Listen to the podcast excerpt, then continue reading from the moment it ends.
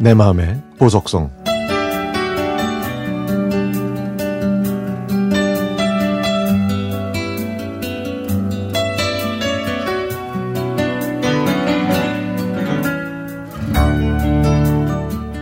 최다는 저희 가족과 351일을 함께 했던 착하고 순한 길고양이였습니다.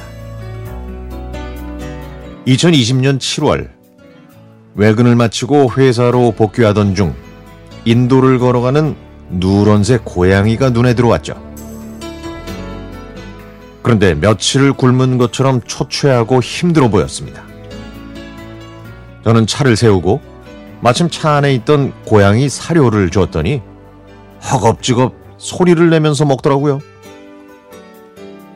며칠 후에도 그 길을 지나다가 다시 본 후로 저는 매일 그 길고양이한테 먹이를 챙겨주었습니다. 그런데 자세히 보니까 치아가 하나도 없었고요. 입안에서는 피가 섞인 침을 흘리고 있었죠. 저는 아내와 상의한 다음에 집으로 데리고 왔습니다. 나중에 주변 분들한테 들었더니 누군가 키우다가 이사를 가면서 이 고양이를 버리고 갔다고 합니다. 몸 색깔이 체다 치즈 색과 비슷해서 이름을 체다로 지었는데 다행히 저희 집에 있는 네 마리 고양이와도 잘 지냈습니다. 그런데 계속해서 피가 섞인 침을 흘려서 저는 텔레비전에 자주 출연하는 아주 유명한 수의사한테 갔죠. 그 수의사는 크게 우려할 건 아니지만 완치가 어려울 것 같다면서 약을 먹이면 된다고 했습니다.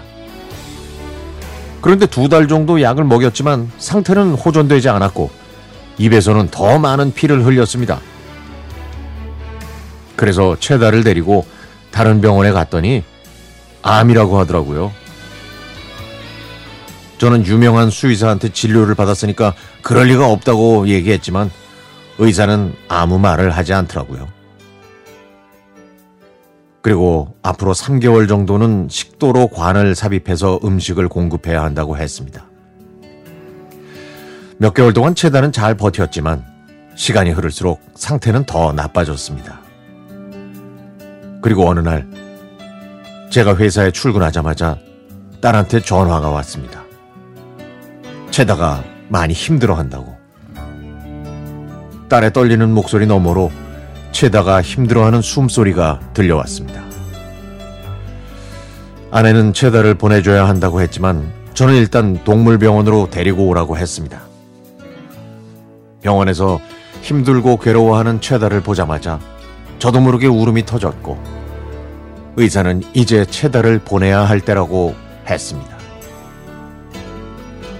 저희 가족은 마지막으로 최다를 안고 덕분에 우리는 행복했고 영원히 잊지 못할 거라고 작별 인사를 했죠.